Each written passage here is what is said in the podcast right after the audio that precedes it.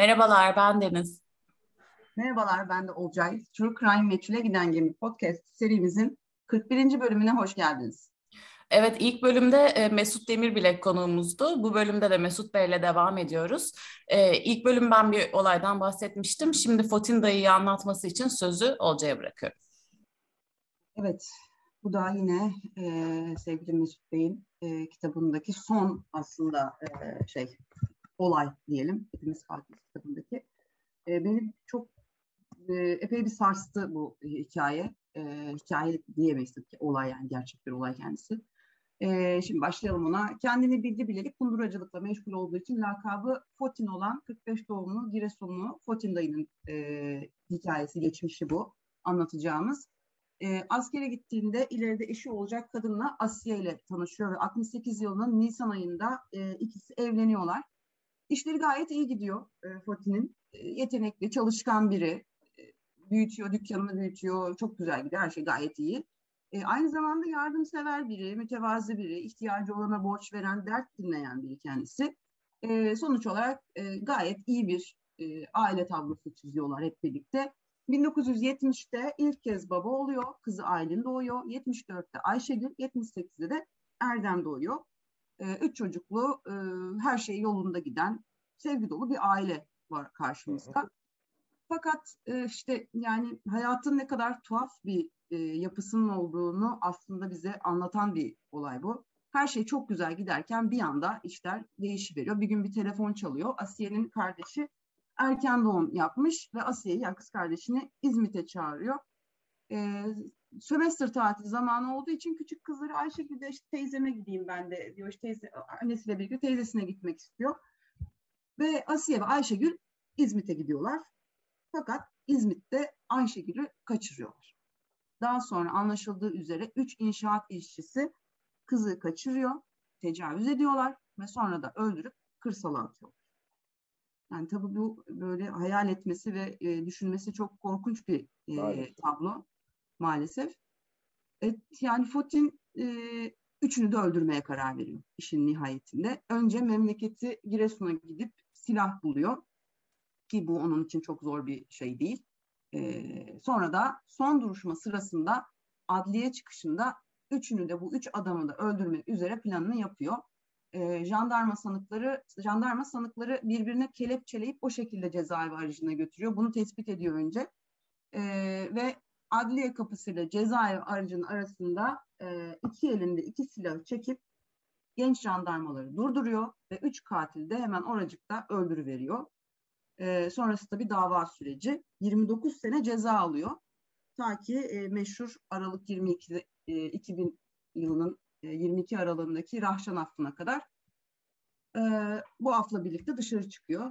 Fakat yani tabii hayat hiç de öyle kaldığı yerden devam etmiyor. Onun için zaten korkunç bir şey yaşamış. Bir kere daha henüz cezaevindeyken Asiye ölüyor kanserden. Ee, diğer iki çocuk büyümüş, ailelerini kurmuşlar. Ee, hatta şöyle de bir şey oluyor. Foti'nin bu öldürdüğü adamların çocukları hem Foti'nin hem oğlu Erdem'in peşine düşüyorlar. İşte bu yüzden Erdem'i Türkmenistan'a gönderiyor mesela Fotin. Kendisi İstanbul'a gidiyor. E, işi yok, gücü yok işte kalacak herhangi bir yeri yok. E, hatta bir ara bir borç tebligatı geliyor eline. Hapiste yediği yemekleri fatura edilmiş ona 3900 lira kadar. E, bunu da ödeyemiyor ve tekrar hapse giriyor. Bu sefer açık cezaevine giriyor tabii ve bu, bu da e, alıştığı bir düzen değil. Üstelik yaşı da geçmiş, e, iş de bulamıyor. Epey sıkıcı bir 6 ay geçiriyor burada. Sonrasında da eski mahallesindeki kahvehanede kalmaya başlıyor. Bu yani en başta söylediğim gibi tek günde solan bir hayat hikayesi. Bir sürü insanı etkileyen evet. korkunç bir vaka. Ee, ve eminim böyle onlarca da vaka vardı. Yani siz zaten görmüşsünüzdür diye düşünüyorum. Ee, ya ben bu... de şey, sizin söyleyeceğiniz bir şey yoksa bir şey e, şunu sormak istiyorum. Hı hı. Ee, eğer Türkiye'de jüri sistemi olsaydı ve burası da Amerika olsaydı, Amerika'da olsaydık bu hikaye nasıl gerçekleşirdi? Jüriden döner miydi acaba Fırtında'yı? Ee, ya jüriden yine dönmezdi aslında çünkü orada çok net e, suç üstü konusu var. Yani bu bütün hukuk sistemlerinde aynıdır. Çünkü herkesin ortasında bir kişiyi öldürmüş. Hı hı. Yani motivasyon farklı bir olay ya da işte ki ağırlaştırılmış bir motivasyon var işin içerisinde. Bu farklı bir konu. Ona verecek ceza hükümleri tabii ki farklı. Ama orada jüri sisteminde de olmuş olsaydı jüri onu gerçekten bu olayın suçlusu olarak ilan edecekti her halükarda. Çünkü zaten o da yapmadım demiyor. Yani evet. bu suçu işledim. Evet e, orada askerleri rehin alıyor ve e, onların ellerine kelepçeli olan üç tane e, o kişiyi e, kızına e, e, tecavüz eden üç kişiyi oraya diz çektiriyor ve orada infaz ediyor aslında. Tam olarak yaptığı olay bu. Baktığı ona birkaç farklı açıdan bakmak lazım. Evet bir babanın kızı e, tecavüz edilerek öldürmüş, küçük kızı tecavüz ederek öldürmüş olan bir babanın kendi adalet arayışı, kişisel anlamda adalet arayışı var. O adalet arayışında ve adaleti yerine getirme motivasyonu var kendine göre. Tekrar tırnak içinde söylüyorum. Ve yaptığı bu konu var. Ama baksanız hukuk çerçevesinde e, tabii ki kanunlara göre, hukuka göre dünyanın her yerinde e, bu e, konuya müsaade edilmez. Ama bunun karşılığında o ağırlaştırılmış sebepler, e, hani e, o e, ağırlaştırılmış tahrik diyelim e, bir anlamda, e, bu göz önüne alınarak işte e, cezada indirimlere gidilebilir ve benzeri konular yapılabilir. Çünkü orada Fotin dayının yapmış olduğu konu orada sadece kişileri öldürmek değil, işte e, onları hani sokakta giderken öldürse farklıdır. Orada devletin elinde yani devlete ait olan bir mekanizmanın elinde olduğu için onların koruması altında olduğu için işte oradaki asker jandarmanın da rehin alınması ve benzeri konular olduğu için orada aslında ağırlaştırılmış bir müebbet hapis cezası alıyor. Yani e, ilk etapta idamla yargılanmaya başlıyor. Yargılanma süreçlerinde daha sonrasında işte idam falan kaldırılıyor ya Tür Türkiye'de. Kaldırılınca ağırlaştırılmış müebbet hapis cezasına dönüştürülüyor. Sonuçta aslında diğer konularla beraber 30 sene, 29-30 sene ceza alarak e, konu tamamlanmış oluyor. E, bildiğim kadarıyla e, bütün hapishanedeki geçirdiği süre 17 yıl fiili olarak işte e, o, o farklı farklı af süreleri falan olmuştur. O af sürelerini katınca işte 17 sene hapis cezası yatıp dışarı çıkmıştır. Hodin dayı da beni en çok etkileyen konu bir insan olarak şu olmuş. Yani aynı zamanda bir kız babası olarak da söyleyeyim. Yani e, işte evladı olan herkes çünkü ister istemez empati yapıyorsun. Yani hepimiz yaparız böyle bir konuyu. E, e, Fortin dayının ki hayatımda o 9 sene boyunca ya da meslek hayatım boyunca çok sayıda katille karşılaştım. Katiller keza benim işimdi. Onlar benim bir anlamda yine tabiri caizse müşterimdi. Ben gideceğim, onlar cinayet işleyecekler, ben de onları yakalayacağım. Aslında mesleki anlamda, profesyonel anlamda sadece böyle düşünüyorsun. Ve hiçbirisi de benim için bir e, duygusal bir anlam ifade etmez. O kadar cani, katiller, şunlar bunlar hepsine karşılaştık. Onlarla karşılaştım, ettim, sorgulamalarını yaptım, soruşturmalarını yaptım. Ama dosyayı kapattığım andan itibaren onlar benim için geçmişte arşivde kalmış e, kişi olarak kalırlardı. Beni en çok etkileyen konu Fotinda ile ilgili. E, bunları anlatırken e, kızıyla yaptığı konuşmaları beni çok etkilemişti. O hapis cezası aldığında 6 ay kendisine ağırlaştırılmış hücre cezası verilmişti. Çünkü tam 30 sene hapis cezası aldı ama biraz hakime de herhalde birazcık ters çıkmış. E, orada biraz küfür edince falan hakim onu 6 aylık e, hücre cezasına e, ağırlaştırmış hücre cezası vermiş kendisine ki e, böyle söylemesi kolay bir konu ama gerçeğini yaşayanlar ancak bilir. E, herhalde kaldırılacak kolay bir durum değil o, o hücrede, 2 metrekarelik hücrede karanlıkta e, 6 ayını geçirmek öyle kolay bir olay olmasa gerek. Her neyse e, peki e, orada neler yaşamış? Orada bunu yaşarken bana anlattığı her akşam kızımla konuşuyordum. 6 ay boyunca yaptığı kızıyla yaptığı konuşmaları anlattı.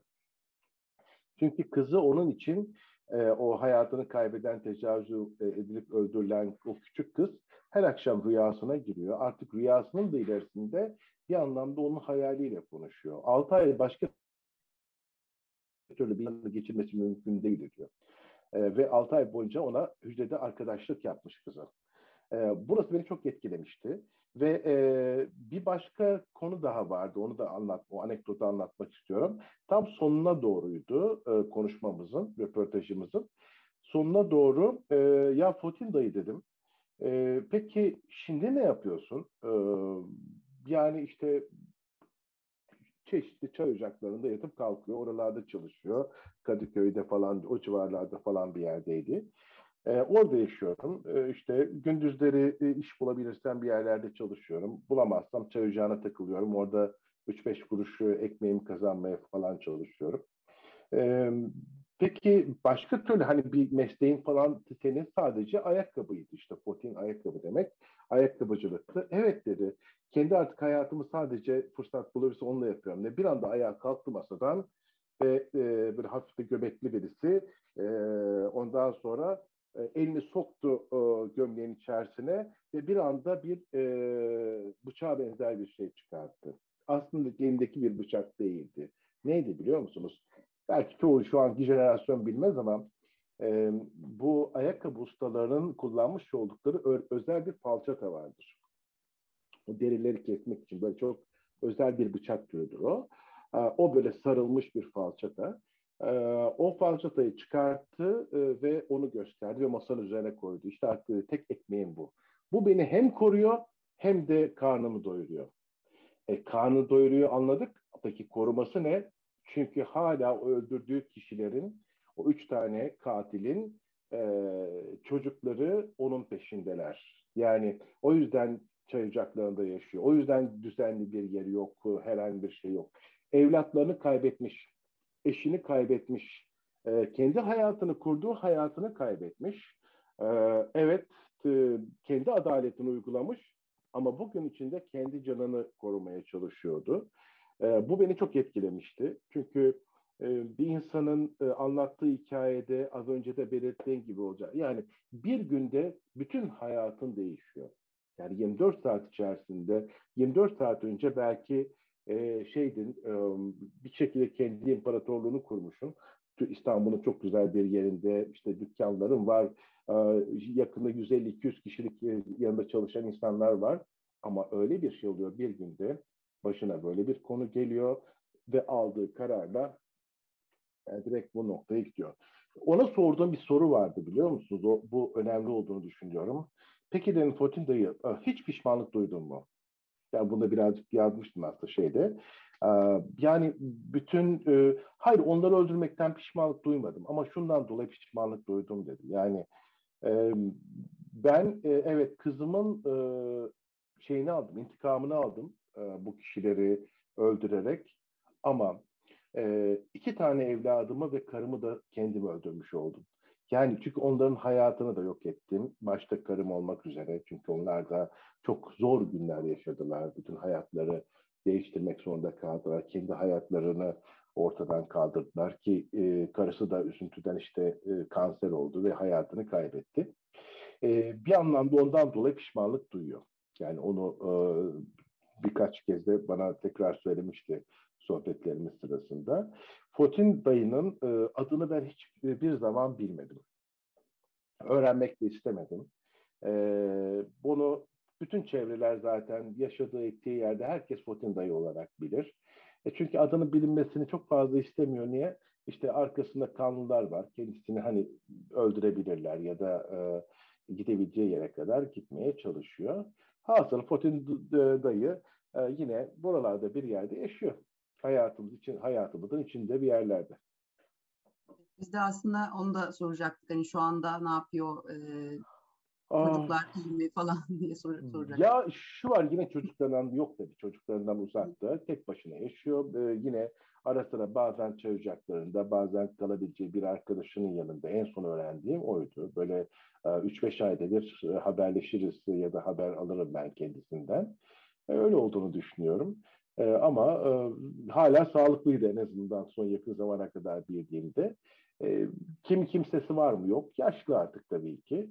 E, ama e, dimdik bir şekilde ayakta durmaya çalışıyor. Hala çalışarak e, ayakta kalmaya çalışıyor.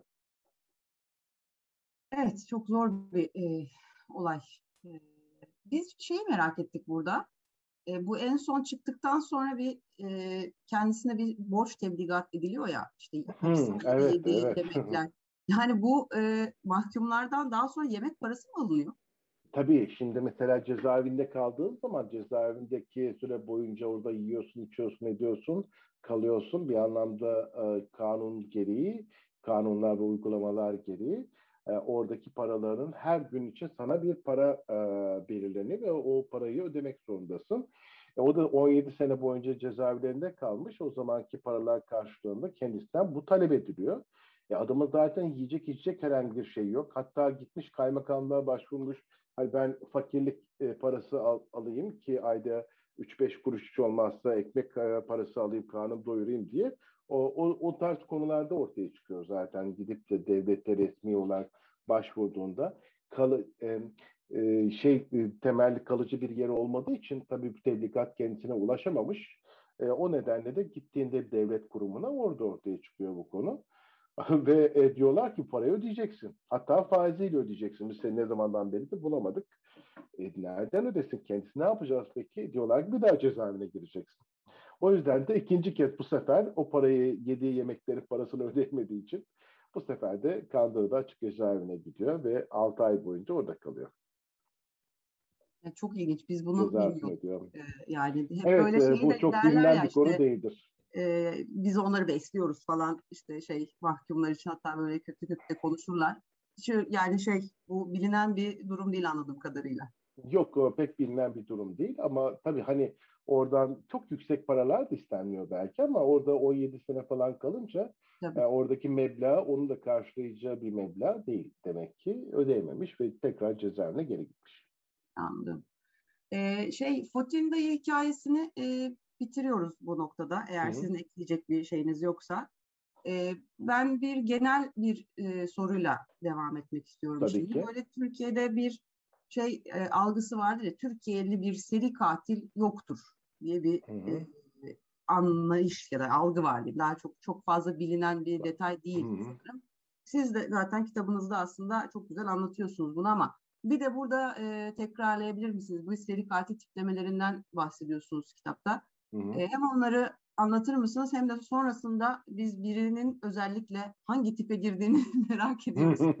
tabii ki tabii ki. Onu soracağız. Tabii ki. Ya şöyle bir olay, seri katilimiz yoktur demek falan filan çok e, şey e, yani ne bileyim e, çok fazla abartılmış bir iddia olur. Yok öyle bir şey. Tabii ki var. Yani seri katile ne e, isim taktığımız ya da onu nasıl tanımlandığımızla ilgisi var bunun. E, çünkü e, seri katil tanımı böyle yüzyıllardan beri olan bir tanım değil. Seri katil tanımı 70'li yılların sonlarına doğru FBI'daki profilleme bölümünün biriminin e, yapmış olduğu çalışmalar sonucunda ortaya çıkmıştır. Hatta e, yine bir ara Netflix'te bir e, dizi vardı e, Mindhunter isminde. O çok da güzel anlatır oradaki e, konuları. Şimdi e, seri katilin mevcut tanımına göre işte hani bir e, en az üç tane cinayeti e, belirli aralıklarla ve soğuma dönemleri olmak kaydıyla ve belirli misyonlar yükleyerek yapan kişilere böyle çok genel bir tanım olsun diyelim bu seri katil denir. Seri katili bir kere e, ikiye ayırıyoruz. E, bazı yerlerde üçe ayırırlar ama ben hani şu anda ikiye ayıralım. E, birisi organize seri katiller, biri de organize olmayan seri katiller diye. Organize olan seri katilleri daha fazla, daha çok tabii filmlerde konu e, olarak görürüz. İşte bir Ted Bundy'si, bilmem nesi falan gibi birçok konuda görebilirsiniz. Oradaki seri katillerin özellikleri ve seri katil, organize olmayan seri katiller arasında bir takım farklılıklar vardır. Bunların en temel farklılıkları işte atıyorum bir misyonu vardır. Organize olmayan seri katillerin kendine bir misyon edinmiştir. O misyonu e, bittiği anda artık seri katillik e, hayatı biter. Bir daha herhangi bir şey yapmaz. Örnekler vereceğim size bunlarla ilgili. Daha sonra ona göre konuşacağız. E, mesela bunun örneği olarak şunu söyleyebilirim size.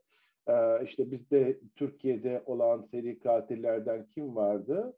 E, işte mobilyacı seri katili vardı mesela yine bizim dönemimizde olanlardan birisi. Zamanında işte e, çocuk yaşlarda bir e, marangozun yanında çalışırken iki arkadaş küçük e, 10-12 yaşlarındalar. ustası tarafından her ikisi de tecavüz uğramış. Tecavüz uğradıktan sonrasında bunlar orayı artık terk etmişler. Ama aradan yıllar sonrasında geçiyor ve diğer arkadaşı bunu artık kaldıramamış o travmayı. intihar etmiş 19 yaşlarında falan. E, ve e, İstanbul'a taşınmış olan e, bu e, seri katil e, dediğimiz o, o kişi aslında normal hayatına devam eden, işte yeni nişanlanmış, ev düzmeye çalışıyorlar, bilmem ne yapmaya çalışıyorlar. Arkadaşının bu konusunu duyunca e, orada geçi, kendi o eski travmasını tekrar yaşaması üzerine gitmiş olduğu bütün mobilyacıları öldürmeye başlıyor. Dördüncü ya da beşinci e, mobilyacıdaydı yanlış kadarıyla artık ondan sonrasında yakalandı. Çünkü oradaki amacı arkadaşınınla beraber tecavüz edildiği yıllardaki sayı kadar e, mobilyacıyı öldürerek bu travmasını e, karşılığında bunun işte öcünü almak, arkadaşının anısına bunu yapmayı planlamış ve bunu yapıyordu. Ama dördüncüsünden sonrasında yakalanmış oldu. E, ki no, o güne kadar hayatına normal bir şekilde devam etmiş birisiydi. Ee, yine organize olmayanlar içerisinde işte şey vardır, bir akıl hastalığı sebebiyle olanlardan vardır. Onların en e, çok bilinenlerden birisi çiftçi katildir Denizli'de. Adam o zamana kadar son derece işte e, mazbut bir hayatı olan işte bir elektrik teknisyeni ancak yapmış olduğu bir görev sırasında 30 bin volt e, elektriğe kapılıyor bir yüksek gerilim hatlarında. Bir anda tabii beyni ciddi anlamda hasar görüyor. 6 ay 7 ay kadar e, yoğun bakımda yatıyor. Sonrasında akıl hastanesinde yatıyor. Çünkü birçok sinirsel faaliyetlerini yitirmiş vaziyette. E, sonra çıktığında ilk kişi gidip sokaktaki ilk trafik polisini öldürmek oluyor. Sonrasında tekrar çıkıyor belirli bir tedavi gördükten sonrasında. Yani çivicik katilin aslında e, bu da organize olmayan katil tiplerinden birisi olduğunu söyleyebiliriz. E, organize seri katillerde ise durum biraz daha farklı. Organize seri katillerde de genellikle cinsel dürtülerle, motivasyonlarla olaylara yaklaşımlar var. Bunların tabii ki çok daha kök sebepleri bakıyorsunuz çocukluk zamanında yaşadığı travmalar ya da genetik e, bozukluklar sonucunda oluştuğu söylenebiliyor bunlarda. Ama bunların diğerlerinden ayıran noktası yani çok akıllı olmaları falan e, değil. Aslında düzenli bir şekilde kendi cinayetlerine devam ediyorlar. İşte düzenli bir şekilde derken işte avını buluyor. Avını bulduktan sonrasında olay yerinde bırakmıyor. Mesela olay yerinde cinayetini işler, bırakıp çeker gider. Ama e, organize olanlar genelde organize seri katillerde alır avını. Orada onun her neyse ritüelleri, ritüellerini yerine getirir. Bu bazen tecavüz olabiliyor ya da e, e, ya da öldürdükten sonrasında tecavüz olabiliyor gibi gibi birçok ritüelleri var. Ya da işkence olabiliyor. Ee, ondan sonrasında o kişi gider ve daha sonra başka bir yere atar. Ve kendisine ait olan bir iz bırakır. Yani oradaki ritüellerin içerisinde genelde rastlanan konulardan birisi budur. E, günümüzde dünyada bunun çok sayıda e, farklı farklı örnekleri vardır. E, sadece Amerika'da değil, işte Rusya'da da, Avrupa'da da, ülkemizde de ve geçmişte bunlar hep yaşanmıştır. Ülkemizde en sık görülen e, organize olmayan seri katil türleri vardır ki şu ana kadar adını seri katil olarak nitelendirebileceğimiz 18-19 tane olay vardır şu ana kadar Türkiye'de. Yani ben Cumhuriyet tarihi boyunca olduğunu söyleyebilirim. Bunların az önce sadece ikisinden bahsettim. Bizlerde en çok e, bu organize olmayan türlere e, ya da seri katillere rastlanır. Ama enteresan e, seri katil modelleri de vardır. İşte mesela e, Artvin canavarı olarak geçen kişi e, Adnan, e, neydi soyadını unuttum. E, onun öyle enteresan bir e, yaklaşımı vardı ki diyor ki işte Artvin'in bir köyünde yaşıyor. O e, 70 yaşının yukarısındaki olan insanların dünyada yaşamaması gerektiğine inanıyor ve o yaştan sonraki insanları bir bir öldürmeye başlıyor. 10. cinayetinden sonrasında yakalandı. Genelde 80-90 yaşındaki erkek ve kadınları öldürüyor. Son cinayetinde e, bir hata etti ve öldürmüş olduğu yaş 90 yaşındaki kadına bir de tecavüz etti. Yani orada tabii çok delil kaldı. Şu oldu, bu oldu ve e, sonrasında yakalandı. Daha kendisi bundan iki sene önce falan cezaevinden çıktı. Yıllardan beri cezaevindeydi. E, o cezaevinde hayatını o da bitti. Şimdi e, şöyle bir tabir var e, bu seri katil tanımından öncesinde dünyada e, tabirler şuydu. Mesela Amerika'da işte bilmem ne kasabı derler. Boston kasabı. Bilmem ne kasabı falan tarzında bir tabiri vardı. Bizim Türkiye'de ise Ee, daha çok buna e, bulunduğu yerin canavarı, işte atıyorum Artvin canavarı, Edirne canavarı, bilmem ne canavarı. O tarz tabirler kullanılmıştı. Yoksa Osmanlı'da da bizde de e, çok sayıda kişiyi öldürmüş farklı sebeplerden dolayı. E, organize olsun ya da olmasın bütün seri katillerin e, hepsi sosyopat ya da psikopattır. Yani karakter, kişilik yapıları. O psikopat ve sosyopat yapısının olmadan bunların gerçekleştirilmesi mümkün değildir. E, bu bir kere onların en önemli ortak özelliklerindendir. Bizim ülkemizde bugüne e, bugün için baktığımızda e, filmlere konu alan e, işte bazı cinayet olayları var. E, işte ya da seri katil olayları var. Ama her zaman şunu bekliyoruz. Benim e, böyle altını çizdiğim ya da e, devam vurgulamaya çalıştığım konulardan birisi. E, seri katil denilen konuların böyle çok e, mistik ve e, şey olduğunu düşünüyoruz. E, inanılmaz bir akıl yüklü. Bunlar zaten inanılmaz akıllı insanlar. İnsanları öldürüyorlar, avlıyorlar. Bir şekilde de bu e, böyle bir e, canavara dönüşüyorlar. Hep bunlarda değişik, mistik ve gizemli bir hava falan arıyoruz. E, buna çok katılmıyorum. Aslında onları bu gizemli havaya da olmasını sağlayan genelde yakalanmamaları ya hani yakalayamıyorsun ortaya çıkartamıyorsun falan aslında o değil. Aslında belki polis olarak bizim beceriksizliğimiz. Onlar normal kendi şartlarında, kendi IQ'sunda cinayetleri işlemişler. Ama bazen şans eseri. Ama e, genellikle de polisin yani araştıran kişilerin beceriksizliği yüzünden yakalanamıyorlar. Olay bu. Bunun çok fazla örneği vardır. Ve bir gün öyle bir şey oluyor ki e, onlar da insan sonuçta e, çok aptalca bir hata yapıyorlar.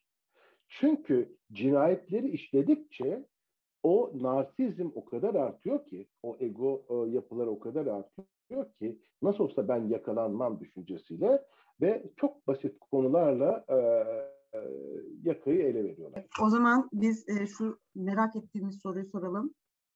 Dexter hangi tipe giriyor? Organize gibi gel- geliyor bana Tabii ama. kesinlikle, kesinlikle organize. Oradaki yaptığı işin, mesleğin ya da yapma sebebinin ne olursa olsun orada e, düzenli ve organize olan bir yapı var. Yani bir benim sadece işte iki tane seri katili öldürdüm. E, benim misyonum bitti değil. O sürekli olarak e, onu kendisine oluşturmuş ve buna devam ediyor. Organize bir e, seri katil e, modelidir. E, tabii yaratılan bir karakter aslında. E, ama buna benzer bu karakterler yaratılırken eminim onu yaratanlar hani akıllarına öyle gelmiştir diye yapmamıştır. Çünkü e, genelde de işte hani bu polise yazarları şunlar bunlar işte hayal etmekten çok a, belli başlı işte e, hikayeleri bulup gerçek hayattan hikayeleri bulup onların da etkisiyle ilham alarak yapmışlardır. Bu karakterin de öyle yaratıldığını düşünüyorum. Anlıyorum.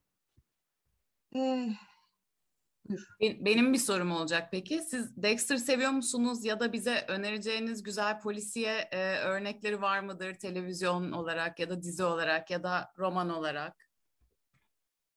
E var tabii şimdi hangisini söyleyeyim ya bak şimdi um, Dexter'ı seviyorum onun uh, son sezonunu izlememiştim ama yani uh, enteresan bir şekilde ele alındığı için seviyorum. Uh, orada birçok uh, suçu çözme ya da forensik konular yani adli bilimle ilgili e, konular var işin içinde. O teknikler çok güzel e, gösterilmiş. Ondan dolayı seviyorum.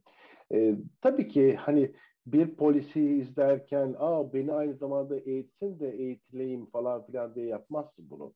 Ama e, kaliteli dizilerin, kaliteli polisiyelerin bakıyorsunuz ki içi dolu dolu ve size aynı zamanda e, bir, bir şeyi eğitiyor ya da bir şey öğretiyor size. E, o yüzden daha çok böyle tercih ederim e, o tarz dizileri izlemeyi. Yine son zamanlarda beni etkileyen dizilerden birisi, e, bütün sezonlarını çok severek izledim, Line of Duty. Line of Duty e, bir İngiliz polisiyesi. İki İngiliz polisiyelerini her zaman severim. E, şey gelir bana yani çok böyle ayağı yere bastığını düşünürüm. Amerikan polisiyelerinden daha çok severim İngiliz polisiyesini. E, orada mesela Line of Duty'de e, ve bütün benim eski meslektaşlarımı da söylüyorum. Yani diyorum ki hani polis olarak çalışıyorsan şu anda mesleğini profesyonel polis olarak yapıyorsan Line of Duty'yi izlemelisin. E, bir ders olarak izlemelisin diye e, onlara belirtirim zaman zaman. E, işte e, eskiden beri aklımızda olan ya da işte e, hep izlediğimiz neler vardı? E, CSI'ler vardı işte. CSI New York, CSI Los Angeles, CSI Las Vegas falan. Onlar tabii ki çok daha hap gibi diziler. İşte bakıyorsun bir CSI bölümünde olay girinceleme bölümünde çalışan bir grup var. Her, her şeyi onlar yapıyor. Cinayet de onlar çözüyor. E, işte uyuşturucuyla da onlar mücadele ediyor. Terörle de onlar mücadele. E, 3-4 tane adam var. Hepsini yapıyor. Gerçek hayat tabii ki böyle değil. Gerçek hayatta dünyanın hiçbir yerinde böyle değil bu arada. Bu biraz şeyimize benziyor. Bizde de bir dizi var ya 15 yıldır inanılmaz severek izliyor insanlar. 7 kişi bir o minibüste 7 tane 6-7 tane işte karakter var. Başlarında da bir tane emniyet müdürü var. O rütbeleri de nasıl e, e, koyuyor senaristler onu anlamıyorum ama birisini emniyet müdürü yapmış, birisini başkomiser yapmış, birisini bilmem ne yapmış. İstanbul'un bütün suçlarına onlar gidiyor. tamam mı? İstanbul'da intihar olunca da onlar gidiyor, kavgaya da onlar gidiyor, cinayetlere, teröre, uyuşturucuya hepsine onlar gidiyor ve 15 yıldır bunu bayılarak izliyoruz hepimiz. E şimdi ben gülerek izliyorum. E, muhakkak bir emek var, saygı duyuyorum. Demek ki 15 yıldır izleniyor. E, yani insanlar izlemeyi seviyor. Hani arka sokaklar mıdır, nerededir bilemiyorum bu. Ama bir şekilde bu böyle. E, öyle yani demek ki izleyicisi var, alıcısı olduğuna göre gidiyor. E, şeyde e, Türkiye'deki dizilerdeki en büyük şikayetim şu. Türkiye'deki polisiyelerde. Bunu birçok ortamda, Polisiye Yazarlar Derneği'nin toplantılarında da olsun her yerde söylüyorum. Ya yazarlarımız ve senaristlerimiz e, e, kendi hayatımızı, kendi kültürümüzü e, bir tarafa bırakıp ya da kendi yaşadıklarımızı bir tarafa bırakıp e, genellikle e, copy paste dediğimiz yani Avrupa'dan ya da Amerika'dan polisiyelerden copy-paste karakterler ve copy-paste olayları alıyorlar. E, kendi kitaplarına yansıtıyorlar. Şimdi e, Amerika'da yaşanmış bir e, olayın, bir cinayet olayının ya da oradaki tarzın, bir polislik tarzının sen ancak Amerika'da geçerli olan bir yapıdır. Yani ne bileyim oradaki rütbe bile oradadır. Oranın yapısına, tarzına göredir. Sen aynısını buraya getirdiğin zaman Türkiye'deki sanki İstanbul'da, Ankara'da ya da herhangi bir Türkiye'nin bir yerindeki bir olaymış gibi yaptığında ya üç numara bol geliyor ya da üç numara dar geliyor. Kendisini e, bulamıyorsun, gerçekleştiremiyorsun. E, işte geçenlerde çok böyle methedilen bir e, e, dizi izledim. E, koca koca da paralar verilmiş sonra okuyorum tabii şeyden o dizinin prodüksiyonları için falan. E, bakıyorsun ki yani işte cinayet bürosu da çalışan görevliler var e, cinayet bürosunda çalışan görevliler e, hepsi şey resmi elbiseli polis. Ya yok işte öyle dünyanın hiçbir yerinde cinayet çalışanlar resmi elbiseli polisler değildir. Yani orada sivil çalışır bu insanlar. Yani Türkiye'de de öyledir. Ama bakıyoruz ki herkes orada resmi elbiseli sırf orasını şey göstermek adına ederler adını aa bak burası bir polis birimi falan diye göstermek adına herkesi doldurmuşlar ağzına kadar resmi elbiseli karakol polislerinden hani karakol polisi mantığında doldurmuşlar. Sanki herkes cinayet çözüyor. Şey işte yani oradaki yapıyı ya senarist ve yönetmen arkadaş herhalde kavrayamıyor. Ya da prodüksiyonlar buna çok herhalde e, düşük bütçeler ayırdıkları için doğru dürüst iş çıkmıyor bizde. O copy-paste mantığından e, kurtulmamız lazım senaristlerimizin ivedilikle. Ya da sadece okudukları yabancı kitaplardan şundan bundan etkileniyorlar. Mesela Kuzey işte e, Kuzey Avrupa polisiyeleri meşhur oldu ya son dönemlerde. Ya çok meşhur olacak bir konu yok size söyleyeyim. Ya baksan Finlandiya'da, Norveç'te falan yani 10 yılda bir iki tane cinayet işleniyor. Tamam mı? Yani şimdi onlar da yazdıkları cinayetler şunlardan sadece hayal ürünü. Gerçeğe dayalı değil. E, hani bir İngiltere baz alsan anlayacağım. Ya da ne bileyim bir Amerika'yı falan çok cinayet işlenir oralarda. Adamlarda zaten cinayet yok o kadar düzgün ki hayatları e, sırf kendilerine hikaye heyecanı katmak için polisiyeler yaratmışlar, polisi olaylar yaratmışlar. İntihar hikayeleri çok meşhurdur orada doğru çünkü intihar etmeyi severler. Ama cinayet konularının heyecanlı cinayet olayları yoktur orada. Çok fazla olmaz. E sen orasını alıyorsun sanki hayat e, Norveç'te yaşıyormuşçasına sen burada Türkiye uyarlıyorsun. E olmuyor yani gülünç durumda kalıyorsun. O yüzden sanki senaristlerimizin, e, yazarlarımızın bu konuda biraz daha hani e, şey hareket etmeleri lazım. Bulundukları yere coğrafya diye bakmaları lazım. Bunun e, şundan dolayı çok büyük bir önemi var arkadaşlar. Çünkü e, cinayet bir insan davranışıdır. İnsan davranışları da bulundukları coğrafyada ve kültürlerle şekillenir. Sadece kendilerine getirmezler. Genlerinden vardır ama aynı zamanda e, yaşadıkları aile, yaşadıkları kültür, sosyal toplum bunların hepsine şekillenmeye başlar. E, bu nedenle sen e, bir e, ülkenin kültürünü anlamak istediğinde aynı zamanda sadece oranın insanların evliliklerine, hayatlarına, konuşmalarına bakmazsın. Cinayetlerine de bakarsın. Cinayetleri oradaki kültürle ilgili sana birçok şeyler söyler. E, bu nedenle sen Türkiye'deki bir cinayet olayını anlatıyorsan, bu belirli bir dönemi anlatıyorsan, o döneme ait olan kalıpları e, sen e, göstermen gerekir. O zaman işte ayağı yere basan, gerçek olaylara e, hitapta bulunan konular olur. Yoksa bana göre birçok cinayet olayı şu anda Türkiye'de yazılan polisiyelerdeki bilim kurgu tarzında. Yani bilim kurgu yanlış oldu. Non-fiction yani şey kurgusal. Çok fazla gerçeklerle ilgisi olmayan konular olarak görüyorum. E, elimden geldiği kadarıyla da bütün polise yazarlara, işte yönetmen şunları bunlara fırsat de destek olmaya çalışıyorum onlara. İşte senarist e, yollarına e, yardımcı oluyorum. Bak burada bu söylenmez, şu söylenmez. Diyor ki adam İstanbul'un emniyet amiri. Ya öyle bir rütbe yok. İstanbul'un emniyet amiri diye bir rütbe yok. İstanbul'un emniyet müdürü vardır. İşte bilmem komiser şudur. Bir arabanın içerisine sen üç tane başkomiseri ekip arkadaşı olarak koyamazsın yani.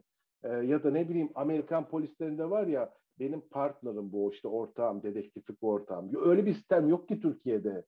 Yok. Yani başlarında bir tane dedektif arkadaş vardır. İki tane onun yardımcı dedektifler var. Onlar da polis memuru ve komiserlerdir. Buradaki yapı budur. Sen bunu vereceksin. Bunu en doğal haliyle göstereceksin. Sonra bir olay meydana geliyor. Mesela e, insanlar öyle zannediyor ya filmlerden böyle olduğunu düşününce de biz çünkü öyle anlatmışız. Polise diyor ki ha senin şeyin nerede? E, öteki partnerin nerede? O da bakıyor niye partneri. yani bu çok maalesef e, enteresan bir şekilde e, kendini gösteriyor. İnşallah tabii zamanla polisiyelerimiz e, belki daha e, iyi durumlara gelecekler. Yeni nesilden çok e, umutluyum ama. Yani yeni neslin yazmış olduğu polisiyeler beni böyle daha kulağıma daha güzel gelmeye başladı. Son dönemlerde onları da okumaya çalışıyorum. Bu bazen şeyler oluyor, ne derler adına. E, işte Yazarlar Derneği'nin açmış olduğu her sene yarışmalar, şunlar bunlar var. Amatör, birçok böyle yeni nesilden, e, Z kuşağından özellikle çok güzel polisiyeler çıkacak. E, göreceksiniz. Aa, bir, bir de son bir şey söyleyeyim mi? son bir şey söyleyeyim. Tabii ki. E, cinayet olayları cinayet olaylarında artık e, işte bir tane şey vardı, bir tane dedektif vardı. E, geldi, olay yerine gitti, baktı etti. Aa, bir bakışta olayı bu çözdü. Ona soru sordu. Bu dönem kapandı. Artık var ya cinayet olaylarında e, çözerken şunlara bakmanız lazım. Gelecekteki, yakın gelecek hatta günümüzde o cinayet dedektifinin bir, e, işte e, bilgisayarı çok iyi bilmeli. Ee, işte bütün açık kaynaklardan bilgi toplamayı çok iyi bilmeli. Ee, işte e, bir siber cinayet meydana geldiği zaman siber cinayeti de çözebilecek derecede kapasitesi olmalı. Verileri e, e, alıp çeşitli yerlerden o verileri alıp analiz edebilmeli. Artık bu dedektiflerden bunları beklemeliyiz. Ee, yani yoksa sadece gitsin olay yerine bir iki tane bakış atsın, onu konuşsun. Tamam ben olayı şöyle çözdüm falan filan yeterli değil artık günümüzde. Bundan sonra da öyle olmayacak. Ee, gelecekte çünkü e, burada konuşmuş olduğunuz seri katil cinayetlerinden çok siber cinayetleri konuşmaya başlayacaksınız geleceğin suçlarında. Onların hikayelerini taşımaya başlayacaksınız. Keza o hikayeler oluşmaya başladı. Bir günde belki de size geleceğin suçları ile ilgili e, konuları konuşuruz. Burada sohbetimizi taşırız. Olur mu? Çok mutlu oluruz. Çok çok teşekkür ederiz. Yani gerçekten harika bir bölüm oldu. Çok çok sağ olun gerçekten geldiğiniz için, konuğumuz olduğunuz için. Aa, ben, ben, ben de çok teşekkür ederim. Herkese de bu yaptığınız program için, bu girişiminiz için, bu sohbetleriniz için e, ben de çok mutlu oldum. E, destek olmak adına her zaman yardımcı olmaya hazırım sohbetlerinizde. Çok sağ olun Mesut Bey. E, ağzınıza sağlık diyoruz. Şimdi biz programımızı kapatalım. E, hepinize e, iyi günler diliyoruz. Biz çok eğlendik. Umarım siz de e, keyifli vakit geçirirsiniz biz dinlerken. Bu haftalık bu bölümlük hoşçakalın diyoruz. Görüşmek üzere, hoşçakalın.